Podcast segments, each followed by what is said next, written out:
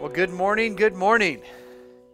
Good to see all of you guys here. As you're see, as you're uh, finding your seats, my name's Josh, preaching pastor here, and I uh, just want to talk to you about Baptism Sunday. We just named the date on Tuesday, so our next baptism is May twenty-third.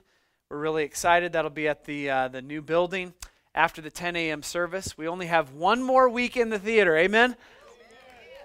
Amen. Really excited about that, and we've already baptized ten people this year, which is a huge praise to Jesus, and we've had uh, a couple people get saved just last weekend, so we're rejoicing in that, people coming to Christ, coming to saving faith. And so if you need to be baptized, if that is you, and you are thinking through this step of obedience called baptism, okay, uh, sign up on the Church Center app. We'll have one class. We'll help you understand what the Scriptures say about baptism, and we will joyfully uh, partner with you for May twenty-third, okay? So we are in uh, the book of First Peter, and we are in chapter four this morning, verses one through eleven, as Justin read.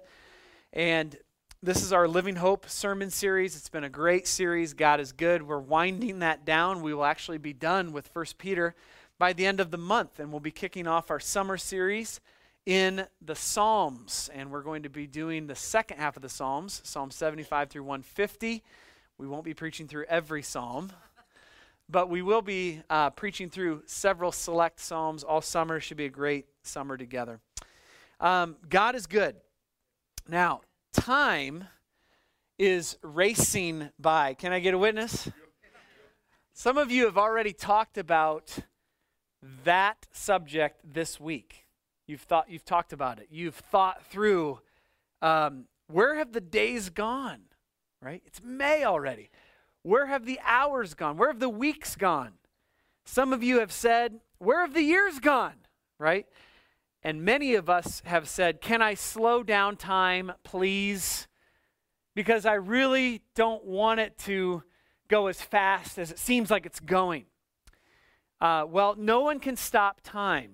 No one can slow down time. All of us exist in time, and there will be a day when all of us exit time, where we pass away from this earth, and all of a sudden what we believe is the most important thing about us, because our faith will be sight. Amen?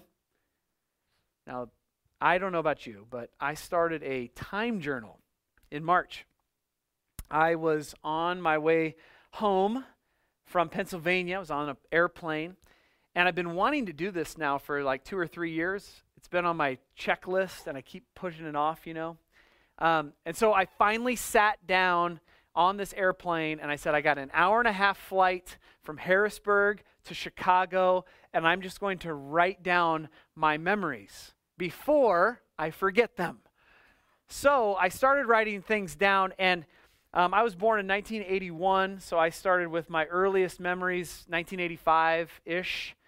And I started going with one memory, and then you know what happens. Another memory pops into your mind, and then you think about another thing. An hour and a half went like that. And it was so fun. I only got to nineteen ninety-two. That was it. I, I didn't have any, I was like, well, I, plane's landing, I got to stop. But here's just a couple things, right? In nineteen eighty-six... I pushed my best friend, Ben, down the stairs, and he cracked his head open at church. The Daggetts were labeled as a problem early on, and I'll never forget that moment. It was chaos, and my parents came to me and said, "What did you do?" Nothing. Pushed my best friend down the stairs, right? nineteen eighty-seven, I got my shoelaces caught in bike pedals, in my bike pedals in a sod field with sod trucks bearing down on me. All my brothers and our friends in the neighborhood, we all biked across this sod field all the time, and I had a one-gear B M X bike, silver. It was a Mongoose. It was awesome, and I was biking as fast as I could, and my, my shoelaces got caught in the bike pedals, and those were the metal bike pedals. And so all my brothers are like, dude, get out of the sod field. The sod trucks are coming. They're behind me. It's like a movie in my mind. Like, you know, I got to get that done, you know, get out of the way just in time before they run me over. And, and I couldn't get them tied, untied or untangled. So I was just like, forget it. So I start dragging the bike like this. And I, I got my leg bloodied and battered and all that stuff. That was petrifying. Feels like it was yesterday. Um, but time flies by. It's racing by. And as time goes along, people want to influence your mind and mine. This world wants to influence how you process information. They want you to think a certain way, have a certain mindset. If you want to be cool and you want to get along in this world and you want to be a good citizen, people are after your mind. This world system is after your mind. So in order to have a mindset, you normally pick up your mindset from your family, normally. Like how your dad or your grandpa, or your grandma, or your mom operated, that's kind of the mindset you take into life. And then um, you better have the correct mindset because life goes really, really fast. And if you don't have the right mindset, you can waste your life on foolish living.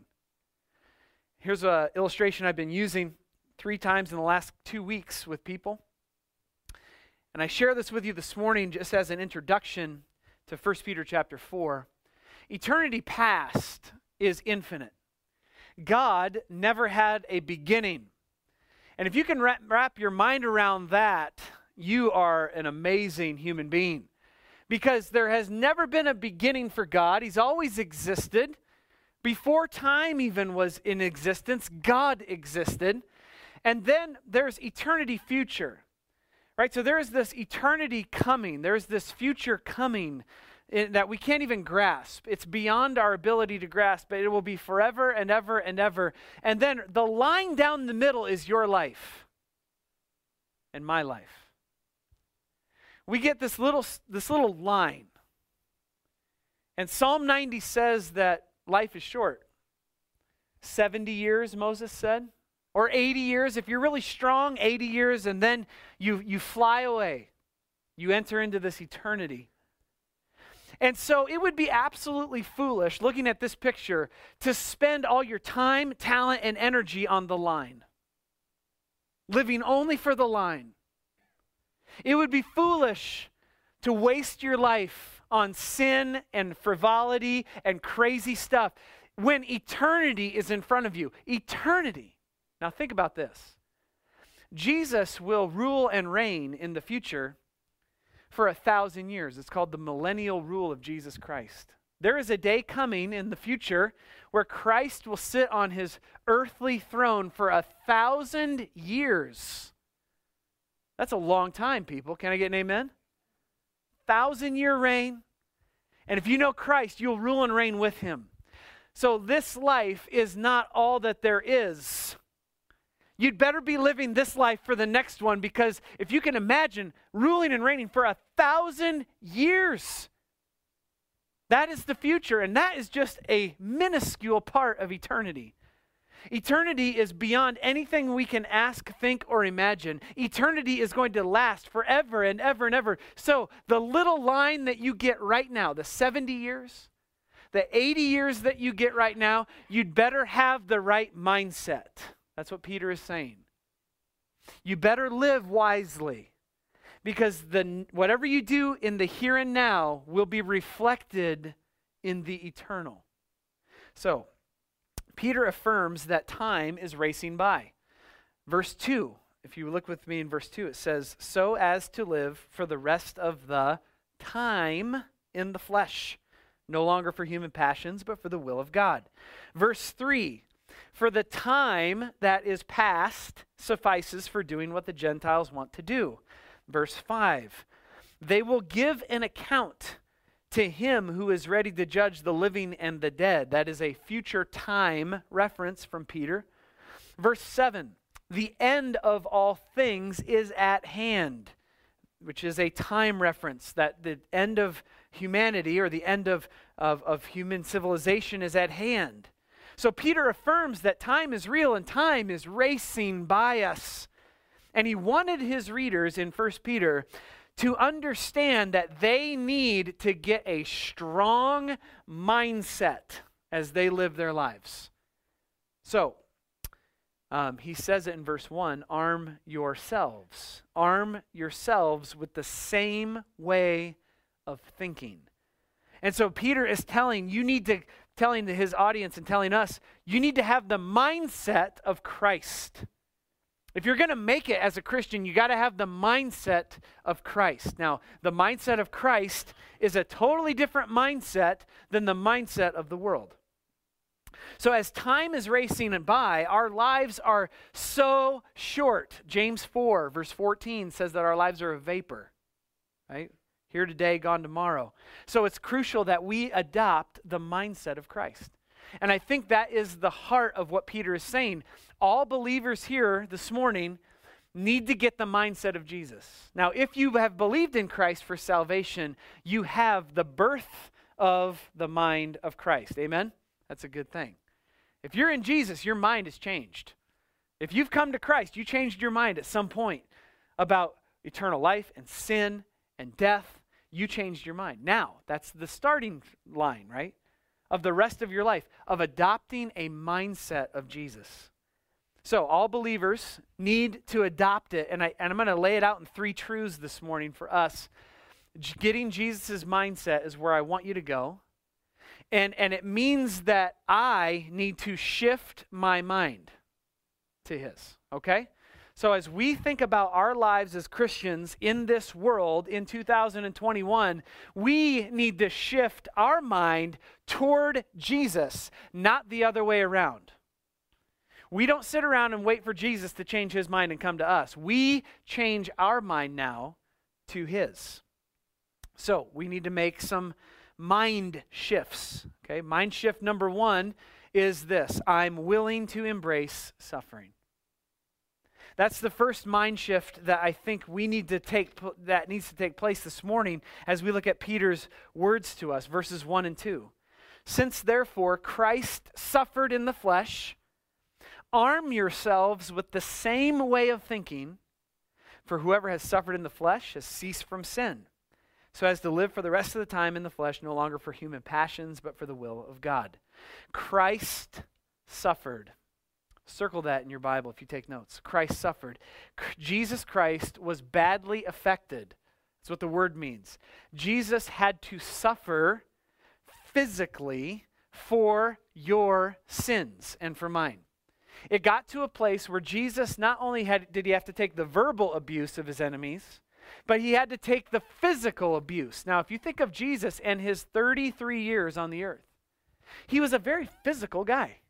Right? He was the son of a carpenter. What do carpenters do? They are physically engaged in making stuff, right? So Jesus had a very physical upbringing, and then he fasted for forty days at the beginning of his ministry. How many of you have fasted for forty days? Yeah. Can I get a can I get a big goose egg probably? Right? Yeah, zero. forty days without eating. Can you imagine the physical temptation of Jesus, like the weakness that he felt? And then you look at his ministry, and he's traveling around, and he's preaching all the time, and he's healing people, and that's taking a lot out of him, and he's always he's always moving here, there, and everywhere. And then he dies on a cross. He bears the crown of thorns on his head. His side is is struck through with a spear. His wrists get big nails slammed into them. His feet get absolutely wrecked with a nail straight through both of them. And before that, he got flogged, which is a whip that is so severe it takes the life of most people who get it. Jesus did all of that for you and me, because you know what? It wasn't just theory land for Jesus. Aren't you glad? His love wasn't theory. His love was real for us. He gave up his physical life for us. This is the most humbling thing in all the world. This is the most important reality of the message this morning, is that Christ came and he loved sinner me so much that he would go endure that kind of physical death for me. And if he did that for me, it changes my life. Because as B-Song said earlier, it's a relationship now, right? It's a relationship. So therefore, physical sufferings, Peter says you should arm yourselves with the same way of thinking as Jesus. Jesus, during his death, was thinking of you. He was thinking of Christ. He was thinking of heaven. He was thinking of eternity in the future. Jesus was thinking through that. Hebrews chapter twelve, who for the joy set before him endured the cross and despised its shame and is now seated at the right hand of God. We are to furnish ourselves with the same kind of way of thinking. This is a military term. It means to furnish your mind with spiritual guns. That's what it means. It's a metaphor for arming your thinking with, with a lot of defense. Okay, it means getting tough mentally. Perhaps you played athletics in high school and your coach said, hey, you need to toughen up mentally. You need to not break down during a game. You need to toughen yourself up. That's the idea of this. We as Christians need to get ready for warfare and death potentially. There might be a day in our walk with Jesus where we are required to physically suffer for the name of Christ. Are you ready? Are you ready? There's a lot of sufferings in this world, aren't there? There's a lot of layers to it. Suffering is just living in a broken world, and the world's broken, and it stinks to live and in, and sometimes we just have to suffer because derecho comes through, or a massive tornado comes through, or a massive piece of weather, just because we live in a broken world. There's also, there's also suffering that happens just because our, our bodies get older and they break down. That's suffering as well. But the layer of suffering that Peter is talking about is going vocal for Christ and getting persecuted for it. Naming the name of Jesus and getting persecuted just because you named that name out loud.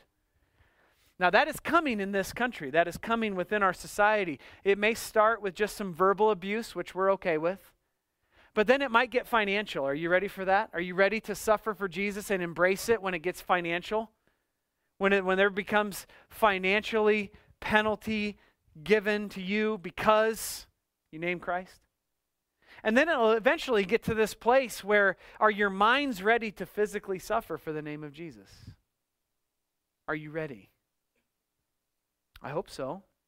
Christians need tough minds and soft hearts. Christians need tough minds and soft hearts. My fear for our culture is that we have it backwards. Many professing Christians have soft minds and hard hearts. Many Christians walk through this life saying, I hope I don't have to suffer. I hope I, I can get through this Christian life thing scot-free. I hope I can get to the end without having to suffer. But Christ suffered for us. We very well might suffer for Christ. In this world, Jesus said, you will have tribulation, John sixteen thirty-three. He also said in John fifteen twenty, if they persecuted me, they will persecute you as well. So, it reflects one of our cultural values at church. Jesus gets first place. Jesus gets first place at Living Waters, no matter the cost. And we as Christians, if we're going to have the mind of Christ, we must embrace this thing that says, I'm willing to suffer. I'm willing to do it. Jesus, I'm not looking for it. Jesus, I don't necessarily want it in my life, but if you call me to it, I'm willing to do it. So Jesus changes our entire orientation as a believer. He changes our minds to say, it's, it's a pleasure to suffer for the name of Jesus.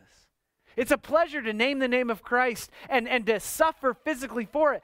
God, give us the grace to get to that place. We have to be willing to embrace suffering. And before you ever suffer physically, you might just need to suffer verbally. You might just need to suffer by being ostracized for the name of God. So, believer in Jesus, life is short. Time is flying by. So how are you going to embrace this suffering in your life? What are you going to do? Because, you know, the pain is temporary. The glory is forever. I used to have a coach that sat in the weight room, and he was a wrestling coach, and he was, uh, we're building championships kind of guy. You know that guy? We, we lift weights. We inflict pain on ourselves. Daggett, put more weight on that bar. You know, do more weights. Because the pain is temporary, boys. The, te- the pain is temporary. But the glory is forever. Well, if you tell that gospel to a bunch of high school kids with a lot of te- testosterone, you know what you're going to get? Yeah! I'll break my body for you, coach. Whatever you want me to do. Right? You know what the glory ended up being? Some wins, which were fun, in a bunch of games that nobody remembers anyway. Unless you can rattle off the Winterset boys basketball schedule from nineteen ninety-nine. Anybody want to try? Okay. Look, Jesus is saying something much greater than a weight room coach ever could say.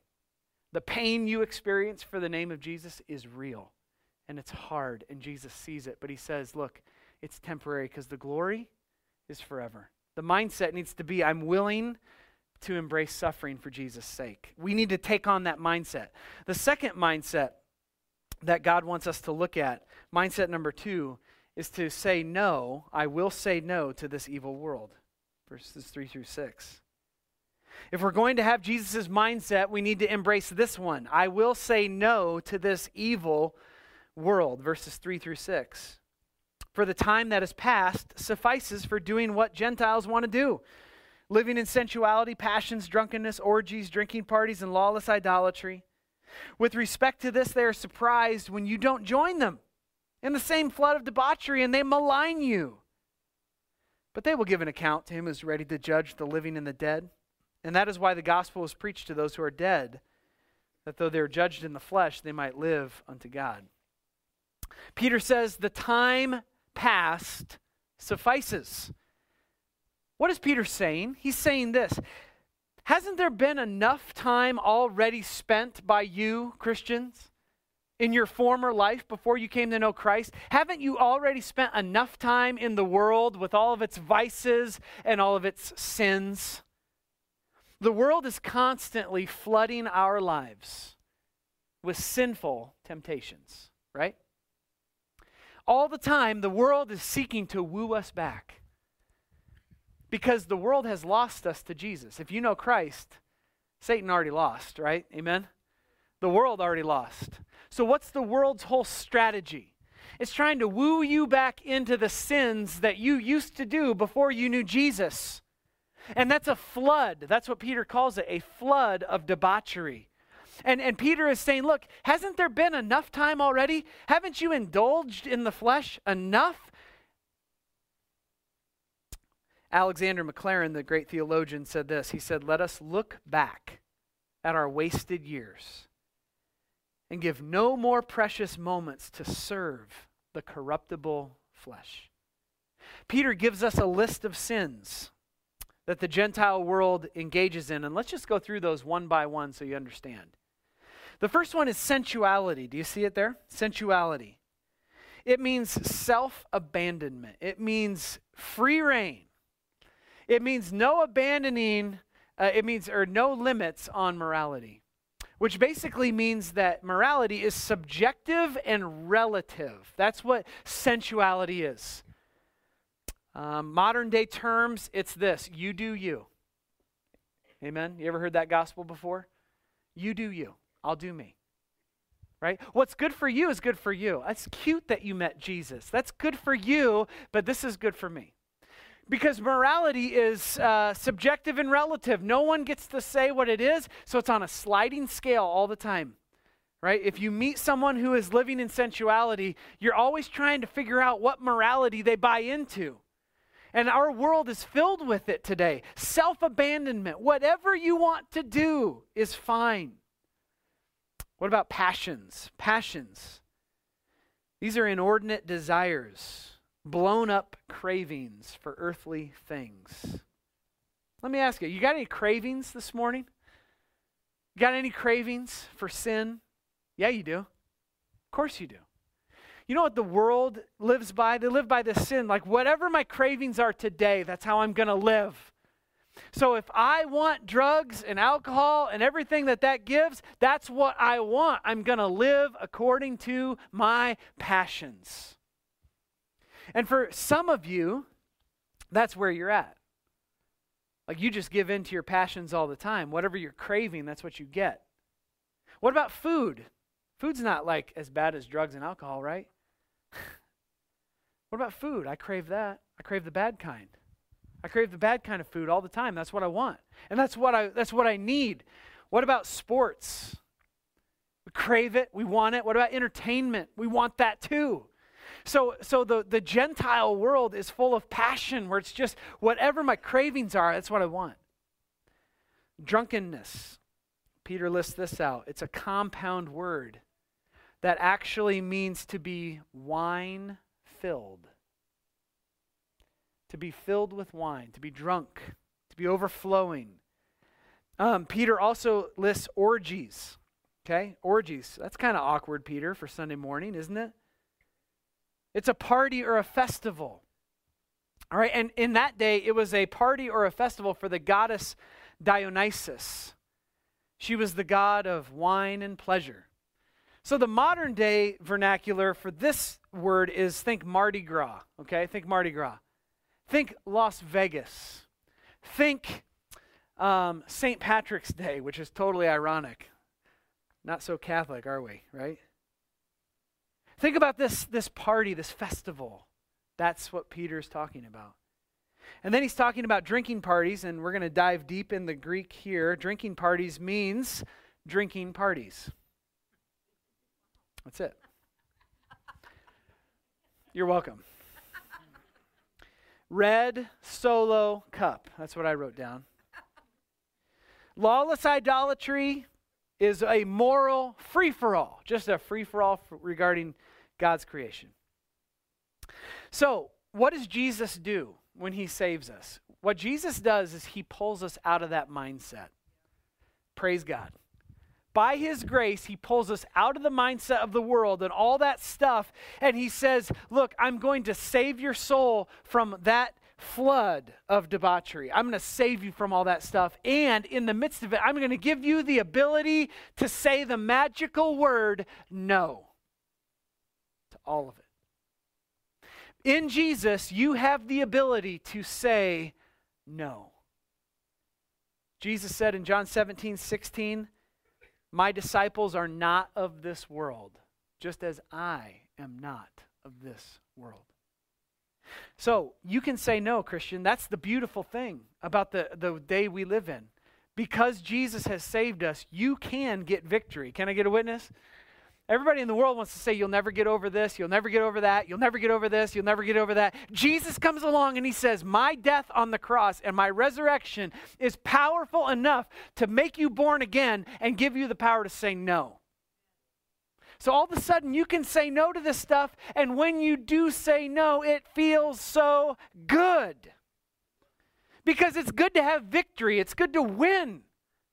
It's good to not live underneath the prison of all of those sins.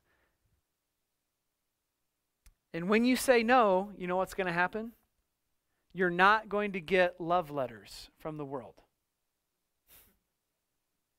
When you say no, they are going to be surprised that you don't join them, and then they're going to malign you. So when you finally say no, and you could say it like, powerfully, or you could say it graciously, whatever one you want. No matter how you say it to the world, they're going to be shocked that you're not joining them in sin anymore. They're going to be like, what in the world's happening? And then, you know what they're going to do next? They're going to blaspheme you and speak evil about you to everybody that they can. That doesn't sound fun. They're going to rip you verbally. You know what? They're going to do it to anybody who's going to listen. You might even say that they're going to cancel you. Okay. Okay. Now we're tracking. In a day of cancel culture, they'll cancel you because you want to please Jesus with your life. Now, I remember when I was first a Christian, there was all these things in my life. I'm like, I don't even know where to start because I swear all the time. I listen to all the wrong kinds of music. I do all the wrong kinds of things. Like, but I love Jesus, you know? Like, I love him. So then I began to s- say no. Sometimes it was powerful. Sometimes it was just like, no thanks, guys. I'm not going to do it anymore, right? Or I just stopped showing up to stuff. And I remember uh, one of my friends, he he came up to me. He's like, Daggett, we're having another kegger. Are you going to come? Dude, are you going to come party? Let's do this. And I looked at him and I said, no, I... I'm not going to do that anymore. I'm not, I'm not, I'm changing a lot of things in my life. And he's like, what? Dang it, what do you mean you're not going to come? Like, that's ridiculous, man. Like, this is where the fun is at. And I'm like, I know it's where the fun is at. It's just going to send me to hell, right? And um, it was hard. Early Christianity was hard for me. I don't know if any of you guys relate to that. Because I had to cut off a lot of things. I had to say no to a lot of things. And I think twenty-one years later as a Christian, I look around at the Christian culture, and my concern is that we as a Christian culture aren't saying no to anything anymore. Church, we got to rise up. We got to be different. If Jesus is in us, one of the mindsets we have to have is to say no, no. No, I'm not doing that anymore. I want to be free in Jesus. And I think that's really where we're at. I'm willing to tell the world no. Christian, are you willing to tell the world no in your life? I want you to evaluate your own world right now. Am I willing to say no? Remember, time is flying by. The days are short. The weeks are short. The years are short. Like, isn't it worth saying no to say yes to Jesus? Isn't it? The Apostle John said it this way, the world is passing away, but he who does the will of God remains forever. That's the mindset we need. We need to say no to this world and make a stand against the sin that has been so awful in our lives. Thirdly, third mind shift. I will say yes to God's good gifts. Okay? I will say yes to God's good gifts. This is verses seven through eleven. And I want I want to say this, that Peter is now going to introduce to us what we can say yes to. Now, can you almost see the Apostle Paul in this text? Can you almost see him and hear his voice? Because it's almost like the Apostle Paul in Ephesians saying, put off the old man, put on the new man. Put off, put on, put off, put on. If you're going to grow in Jesus, you got to put off your sin and you got to put on Christ, right? So this is, you can almost hear Paul's voice in Peter right here, because he's basically saying, say no to the world, which is like a put off. And now he's saying put on or say yes to God's good gifts.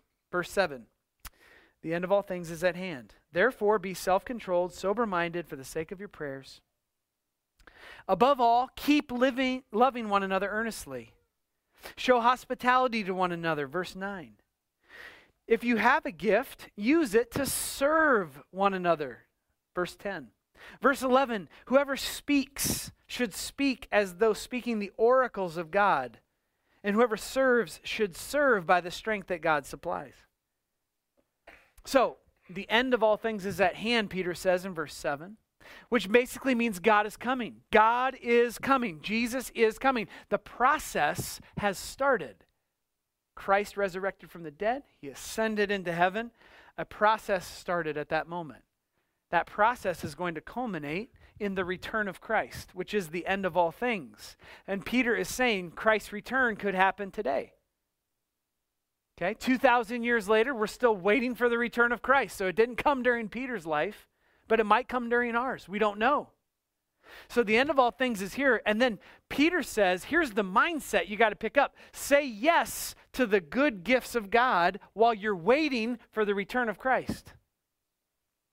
Sometimes Christianity can be just no, you know? Like, like Peter said, say no to this, say no to the world, say no to the world, right? Sometimes believers can respond by just saying no. You can be the no police all the time. And and then you're really not a fun Christian to be around. Can I get a witness? And you're like, no, I will not give you a witness, right? Because listen, if you're just saying no to the world all the time, you're like, no, I don't drink. No, I don't do drugs. No, I don't do that stuff. I don't swear like you. No, I won't go to that party. No, I won't. You know, you're just the no police. And that's half of the Christian life, right? That's just like the first half, and it's like the, it becomes really stinky. It's like that piece of meat like that that is that gets to the sun and gets exposed and gets warm. Like that's the kind of Christian you are when you say no all the time. Okay? Say no, that's half. The other half is say yes. Say yes, right? Say yes to what? God and his good gifts.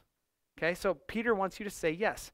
To what? Well, he lists out gifts. There's six of them, depending on how you count.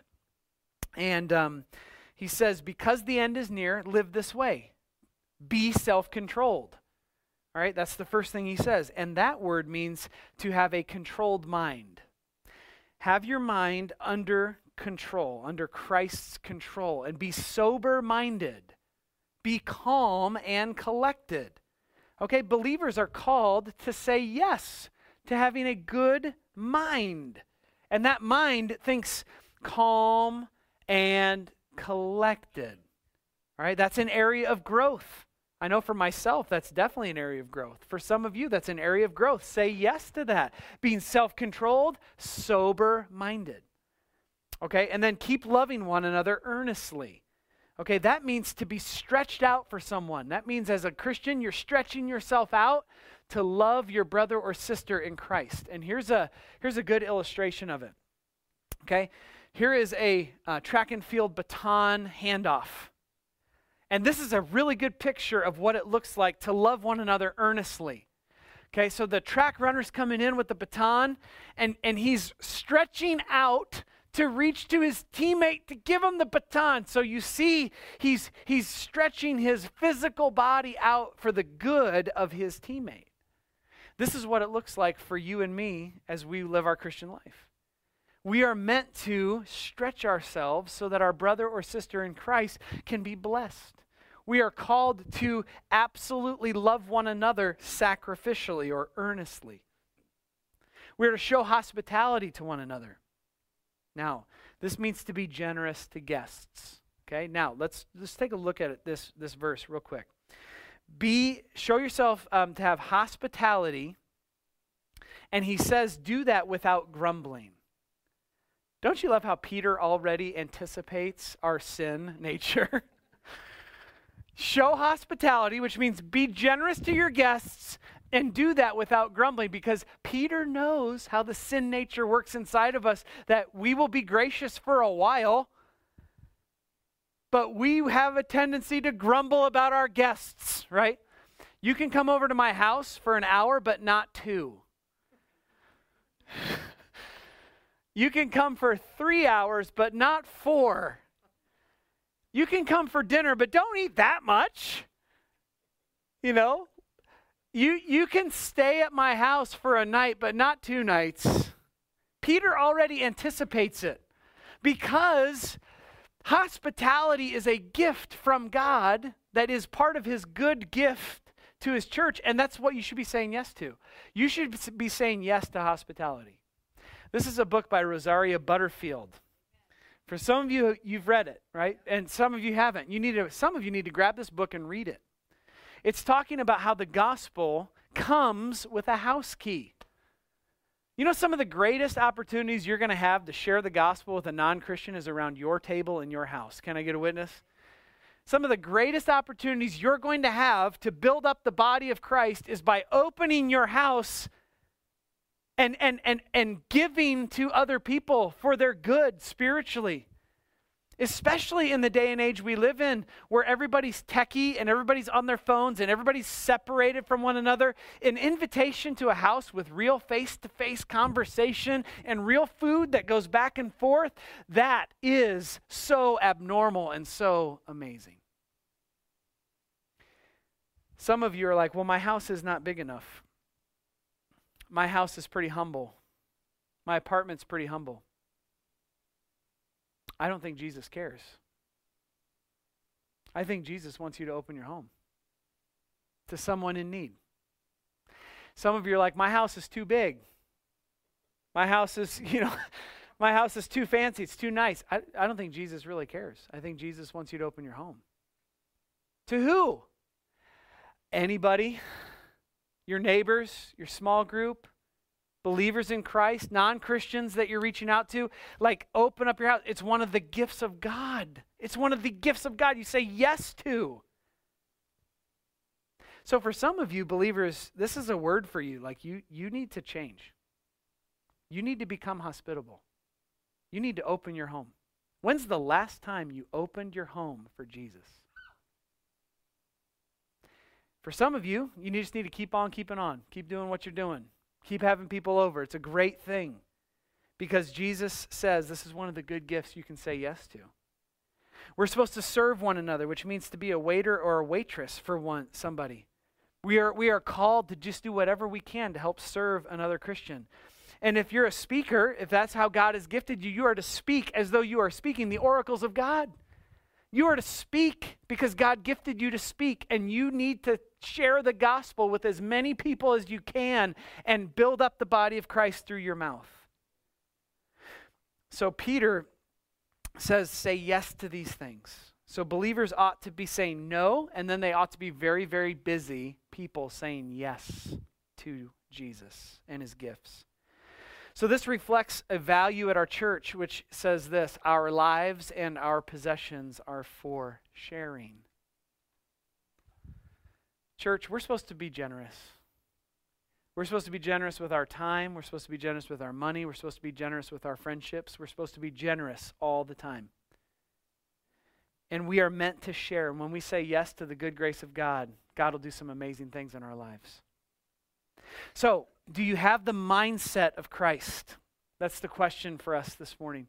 Do you have the mindset of Jesus in here, in your brain? Because you only get one line. You only get one opportunity. seventy years, maybe eighty. That's it. You don't get another shot at this. The next step of this is eternity with Jesus. That is it. So therefore, you have to come through this life with the mindset of Christ. And you're going to hear ten million gospels this, this week from the world. I get one gospel opportunity with you on a Sunday morning for thirty-five minutes. I get one opportunity to influence your thinking and say, get the mindset of Jesus this week. So I'm appealing to you believers. Embrace suffering. Please be willing to embrace it. Say no to the world. Just say no.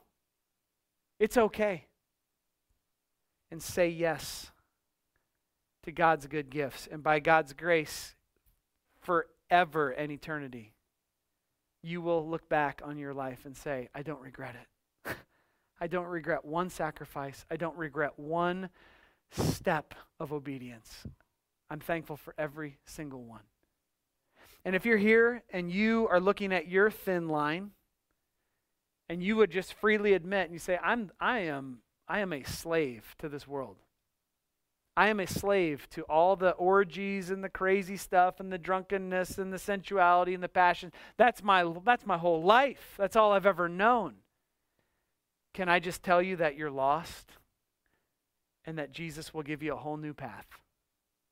He will forgive you of your sins. He will pull you out of this wicked world system, and he will call you to be his son and his daughter. He'll call you to be a fellow heir of heaven. So if you're here and you need salvation, it'd be a good time to shift your mind this morning. Let's pray. Father, we thank you for your grace and mercy. Thank you for your word. God, we have some real decisions to make about our mindset. God, I have some real decisions to make about my mindset this morning. God, would you be with every Christian here and fill them with the Spirit of God and the power of God to embrace suffering for your name? Would you empower Christians to say no to this world and just, and just make a stand about some things, some sins that have crept in? And God, would you empower Christians to say yes to your good gifts? Lord, you've gifted every, every believer with some gift. God, may they be active in sharing it. And God, we pray that uh, you might even save somebody here this morning that just is lost and is a child of the world and son of the devil and all that stuff, Lord, completely lost in their sin. Would you bring them to Christ? Would you lead them to repentance and faith? Help us to respond to you by the power of your Spirit. In Jesus' name, amen.